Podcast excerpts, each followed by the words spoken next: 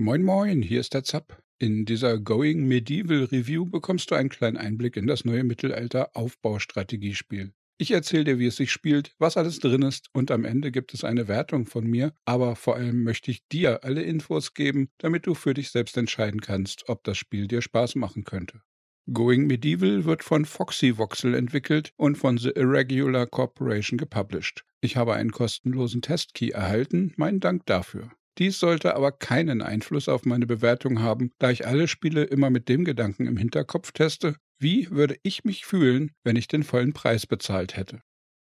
Going Medieval Review Spieltyp im Mittelalter-Aufbaustrategiespiel Going Medieval starten wir mit einigen wenigen Siedlern und ein paar Vorräten irgendwo im Nirgendwo. Als erstes bauen wir uns ein kleines Zimmer, denn die Koloniebewohner möchten eine Schlafstelle in einem festen Gebäude, sonst werden sie schnell unglücklich. Dazu gehört also Fußboden, Wände, Dach und natürlich eine Tür. Unsere Siedler sind komplexe Wesen. Sie haben allerlei Charakterwerte, die wir genauer anschauen können, um herauszufinden, wie es ihnen geht. Und insgesamt können die Kolonisten in 13 Fähigkeiten Erfahrungen sammeln und diese nach und nach steigern.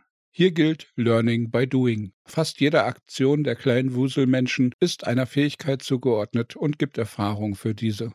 Es gibt reichlich verschiedene Rohstoffe und Nahrungsmittel. Aus den wenigen Baumöglichkeiten zu Beginn werden durch Forschung schnell viele verschiedene Bauteile, Werkbänke, Möbel, Werkzeuge, Rüstungen und Waffen, die wir herstellen können. Going Medieval ist grob ähnlich wie das beliebte Spiel Rimworld, nur dass wir hier eine frei dreh- und zoombare 3D-Welt haben und unsere Gebäude auf insgesamt 16 Etagen überirdisch und unterirdisch aufbauen können. Es bietet einen mit Die Sims vergleichbaren Beobachter- und Aufbauteil, hat aber auf der anderen Seite auch komplexe Survival-Mechaniken. Die Bewohner bekommen Hunger, sie frieren im Winter und kriegen im Sommer bei Hitzewellen auch Kreislaufzusammenbrüche. Ziel des Spiels ist es, unsere eigene kleine Kolonie aufzubauen, von der Holzhütte bis zur riesigen Burganlage. Wer mag, kann auch eine unterirdische Festung ins Erdreich graben. Aber wir müssen unsere Leute vor vielen Gefahren beschützen und sie immer ausreichend mit allem versorgen, was sie so benötigen. Bei der Erstellung der Welt können wir auswählen, ob wir nur friedlich vor uns hinsiedeln wollen oder auch das ganze Paket an Gefahren haben möchten. Denn damit gibt es auch Angriffe von Nachbarsiedlungen, die uns Überfallkommandos schicken. Diese kommen dann alle paar Monate vorbei. Ihr Ziel ist es, unsere Siedlung dem Erdboden gleichzumachen und unsere Einwohner auszurotten. Gameplay, Charaktere und Simulation. Die Simulation der Einwohner in Going Medieval ist erstaunlich komplex. Hier grenzt das Gameplay an ein Rollenspiel, was die Werte und Ausrüstung der Siedler angeht. Jede Figur hat nicht nur einen Namen, ein Alter, bestimmte Vor- und Nachteile, steigert Erfahrung in bestimmten Berufen, sondern es gibt auch noch eine Vielzahl an simulierten Werten, die wir genau anschauen können. Neben Schlafbedürfnis, Hunger, Lebensenergie gilt es auch, die Stimmung der Einwohner hochzuhalten. Dazu müssen sie zu einer der zwei Gottheiten beten können, aber auch ein gutes Spiel Backgammon oder ein gemeinsames Essen mit den Mitbewohnern zählt zum guten Leben. Ebenso wichtig ist auch die Ausstattung ihrer Räume, die Qualität des Betts, die Menge an verfügbarem Alkohol und viele weitere Faktoren haben Einfluss auf ihr Wohlbefinden. Es gibt also reichlich Dinge, die wir in unserer Kolonie verbessern können, damit unsere Einwohner glücklicher werden. Und das sollten wir dringend tun, denn unglückliche, hungrige oder gar verletzte Siedler arbeiten nicht nur langsamer, sondern eventuell gar nicht mehr. Und wenn unsere Gebäude zu schlecht gebaut sind und im Winter bei einer Kältewelle minus 35 Grad herrschen, braucht es keine fiesen Nachbarn oder Wölfe mehr, um unsere simulierten Hausbewohner von den Lebenden zu den Toten zu befördern. Dazu können wir auch die Bekleidung, die Rüstung und Waffen kontrollieren und aufwerten. Wir haben Möglichkeiten für jeden Einwohner getrennte Einstellungen vorzunehmen. So können wir wie in einem Stundenplan ihren Tagesablauf beeinflussen und genaue Prioritäten einstellen, wer in welchen Berufen mehr arbeitet oder welche Aufgaben sie lieber ganz sein lassen sollen. Fast immer steuern wir unsere Schar an Arbeitern, Mitbewohnern oder Kriegern dabei indirekt. Wir können aber für einzelne Aktionen auch direkte Mach jetzt dies Befehle erteilen, indem wir einen Arbeiter markieren und auf eine Baustelle oder etwas anderes Sinnvolles klicken. Oder wir steuern sie im Falle von Angriffen auch komplett direkt wie in einem Echtzeitstrategiespiel, indem wir sie als Soldaten einziehen. Die Welt wird dabei mit einem genauen Jahreszeitenwechsel simuliert. Es gibt Temperaturwerte, nicht nur allgemeine Außentemperaturen, sondern je nach Lage der Räume, Art der Wände etc. gibt es in jedem einzelnen Kästchen in unseren Gebäuden eigene Temperaturwerte. Im Winter freuen sich unsere Einwohner über besonders wärmedämmende Lehmwände, bevorzugen geschlossene Fenster und Türen und eine Heizschale neben dem Bett oder im Wohnzimmer sorgt für weniger Frostbeulen. Aber im Sommer sollten wir die Heizöfen lieber ausschalten und vielleicht die Fenster öffnen. Und zu warme Orte sorgen auch dafür, dass zum Beispiel unser Essen schneller verrottet, aber dazu im nächsten Abschnitt noch mehr. Die in Going Medieval gebotenen Möglichkeiten und die Simulationstiefe sind bereits jetzt zum Early Access Start beeindruckend und die Entwickler haben da noch sehr viel mehr vor. Crafting und Sammeln.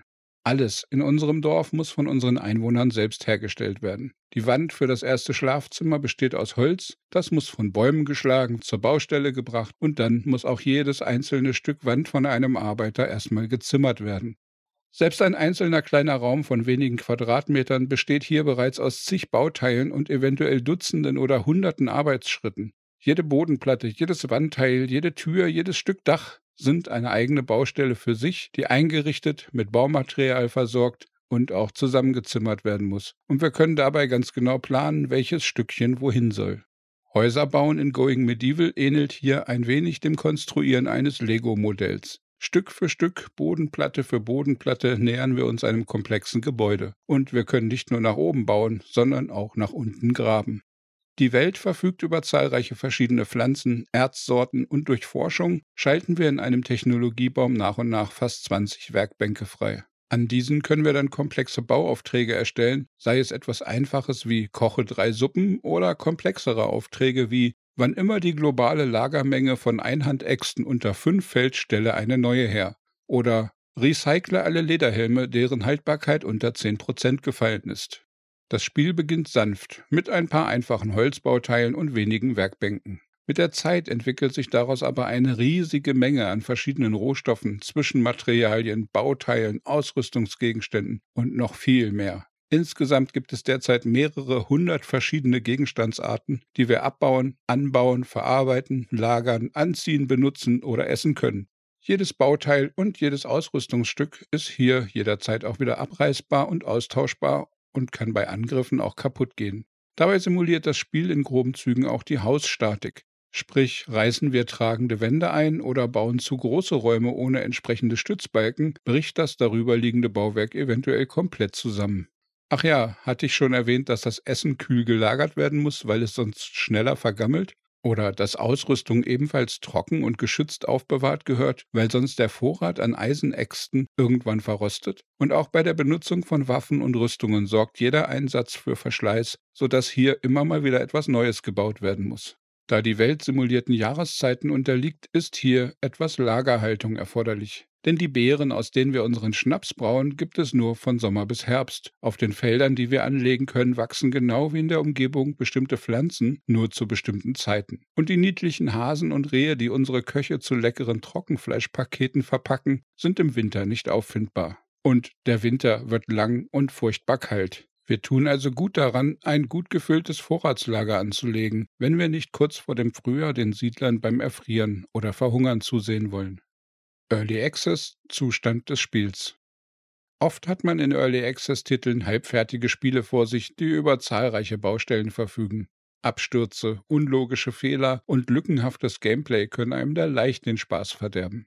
In Going Medieval trifft dies aber nicht wirklich zu. Das Spiel läuft bereits sehr rund und fast völlig absturzfrei. Daneben verfügt es in der ersten Early Access Version bereits über eine Menge an Features, die sich nicht verstecken braucht. Es gibt keine direkte Kampagne, aber drei verschiedene Arten, ein Endlosspiel zu starten, und die Karten werden dabei jedes Mal zufällig neu erzeugt.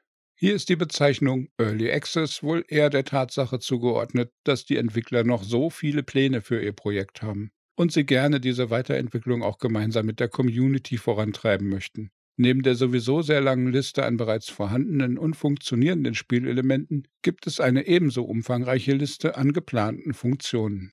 Auf der Roadmap für Going Medieval findet man dann spannende Ideen wie Höhlen und Ruinen, brennbare Bauteile, Wege, Händler, Karawanen, Diplomatie mit dem Umland, soziale Interaktionen zwischen deinen Einwohnern, Belagerungsgeräte, Tiere zähmen und züchten, tiefere Religionssysteme, etc., etc., etc. Technik, Grafik, Sound. Technisch basiert Going Medieval auf der Unity Engine, die für ansprechende 3D-Grafik und in weiten Teilen gute Performance sorgt. Hier gibt es aber Grenzen. Mit zunehmender Komplexität der Siedlung werden momentan auch leider die FPS weniger. Und auch wenn das Spiel es versteht, im Überblick eine schicke und angenehm beleuchtete Welt zu erschaffen, sind alle Elemente im sogenannten Low-Poly-Style ausgeführt. Man darf also beim Hineinzoomen keine super detaillierten Texturen erwarten. Dabei muss man aber auf jeden Fall berücksichtigen, dass ein kleines Team hinter dem Spiel steht und dies ihr erstes Werk ist. Und dafür ist das Gebotene wirklich schon beeindruckend komplex, stabil und auch gut in der Performance. Die Modelle der Figuren sind liebevoll animiert, sie verfügen über Unmengen an verschiedenen Tätigkeiten, die man eigentlich immer gut erkennen kann. Alle Ausrüstungsgegenstände werden direkt an den Einwohnern dargestellt. Das größte Minus bei der Optik sind für mich die fehlenden Gesichter. Und damit liege ich den Entwicklern schon seit der Alpha in den Ohren, leider bisher ohne Erfolg. Die Vertonung ist stimmig, viele Aktionen der Einwohner machen Geräusche. Ich nehme an, dass in diesem Bereich aber auch noch einige Lücken aufgefüllt werden. Manche Tätigkeiten, wie das Bäume fällen, haben aber dafür sogar zahlreiche verschiedene Töne, die sich unterscheiden, je nachdem, wie weit man mit der Kamera vom Holzhacker entfernt ist. Das ist ein sehr netter Effekt. Davon wünsche ich mir mehr. Going Medieval verfügt über ein umfangreiches Optionsmenü, wodurch man das Spiel an eventuell schwächere Hardware anpassen kann. Aber auch Tastenbelegungen, Sounds und Spielwerte wie Maßeinheiten oder die UI-Skalierung können verändert werden. Sprachausgabe gibt es keine, aber das Spiel verfügt über Bildschirmtexte in insgesamt elf Sprachen. Dabei sind die deutsche und die englische Übersetzung auf jeden Fall sehr gut ausgeführt. Über die Qualität der anderen Sprachen kann ich nichts sagen, aber ich gehe da von ebenfalls korrekten Texten aus. Going Medieval Test, Meinung und Fazit. Das Spiel hat eine Menge positive Seiten, aber es ist nicht alles perfekt. Wenn man den frühen Zustand des Spiels berücksichtigt, ist eigentlich erstaunlich, was alles bereits funktioniert, aber es gibt auch noch Ecken und Kanten. Das ist natürlich klar. Hier und da fehlt es an Vertonungen, manchmal ist die Steuerung etwas fummelig. Bei der Darstellung von komplexeren Gebäuden wird es doch manchmal etwas unübersichtlich und nicht immer erwischt man die Dinge, die man anklicken wollte. So aktiviert man leider öfter mal, statt der Fußbodenplatte, die man markieren wollte, doch den Tisch eine Etage tiefer oder ähnliche Problemchen. Es fehlen noch manche Massenmarkieren-Funktionen, etwa für Bodenplatten. Will man da zum Beispiel etwas abreißen, muss man dann jede einzeln durchklicken. Auch eine Ersetzen- oder Upgrade-Funktion, um ein Holzbauteil später durch Stein zu ersetzen, wäre wirklich hilfreich. Es fehlen noch so manche Direktbefehle, wie zum Beispiel das direkte Heilen von Wunden, ohne dass man erst darauf lauern muss, dass die kranke Person ins Bett fällt. Die Steuerung der Türen ist leider noch mäßig. Man kann zwar ein offenes Fenster direkt schließen, aber eine Tür nicht, was im Falle eines Angriffs ziemlich doof sein kann, wenn mal wieder der Holzfäller beim Heimkommen vergessen hat, die Burgtür zuzumachen. Das automatische Wechseln von Rüstungen und Kleidung könnte besser funktionieren. Das ist wohl noch eine Baustelle. Beim Graben von Löchern kann man manchmal keine Treppe nach unten bauen, weil etwas Lehm auf die Stelle gefallen ist, wo die Treppe hin sollte. Und dann ist der Bauplatz blockiert. Generell wären noch etwas mehr Ziele und Aufgaben gut, damit für eine bessere Langzeitmotivation gesorgt wäre. Und als größten Wunsch bleibt bei mir, dass man den Einwohnern wirklich noch etwas hübschere Modelle und ein Gesicht spendieren würde. Generell kann man natürlich alles noch verbessern, ausbauen, erweitern, die Wunschliste ist lang. Aber die meisten der genannten Dinge sind nur umständlich, kaum wirklich spielspaßmindernd. Das ist damit wohl auch Meckern auf hohem Niveau. Aber was bereits da ist, bereitet mir zumindest jetzt schon sehr viel Spaß. Mit den vielen Bauteilen und durch eine wachsende Siedlung ständig steigenden Bedarf an Platz hat man auch einige Motivation, die Gebäude immer weiter zu vergrößern. Diese Simulation geht in die Tiefe. Und Tiefe beschreibt hier nicht nur die Simulationstiefe, sondern auch nach unten ins Erdreich zu bauen. Ich finde, mit diesen Möglichkeiten kann man herrlich verwinkelte Gebäude bauen. Wenn auch noch nicht völlig perfekt, ist der 3D-Baumodus eine sehr geniale Sache, mit der man sehr viele Stunden Spaß haben kann. Falls man mit Kampf spielt, kommt es immer wieder zu Attacken von ständig größer werdenden Horden. Hier müssen wir also auch taktisch gute Verteidigungsanlagen, Wälle, Wehrgänge für die Bogenschützen und eventuell auch Burggräben anlegen. Es macht einfach Spaß, der Siedlung Form zu geben und seine Burgenbauideen nach und nach in die schicke Welt zu konstruieren. Und die vielen Berufe, die Bedürfnisse und Probleme sowie Zufallsereignisse wie Wolfsrudel, Hitze- und Kältewellen, Gewitter oder ähnliches runden das positive Simulationserlebnis noch ab. Ich genieße das Spiel jetzt schon, aber ich freue mich auch darauf, was die Entwickler da in Zukunft noch alles dazu bauen werden. Und neben den Plänen der Entwickler wurde bei der Frage nach der Unterstützung von Modding mit einem Lächeln und einem Ja wahrscheinlich geantwortet. Ich begleite dieses Spiel bereits seit den ersten Alpha- und Beta-Tests. Fast alles, was ich am Spiel zu meckern hatte, haben die Entwickler dadurch von mir bereits vor Monaten oder Wochen als Feedback bekommen und sehr vieles davon wurde dann auch schon behoben und angepasst. Tja, was soll ich sagen? Ich bin sehr begeistert vom Spiel. Ich fasse es mal so zusammen. Eigentlich wollte ich dieses Review bereits vor zwei, drei Tagen rausbringen, aber es hat sich alles etwas verzögert, denn ich war zu gefesselt vom Gameplay. Das hat mich immer wieder vom Schreiben abgelenkt.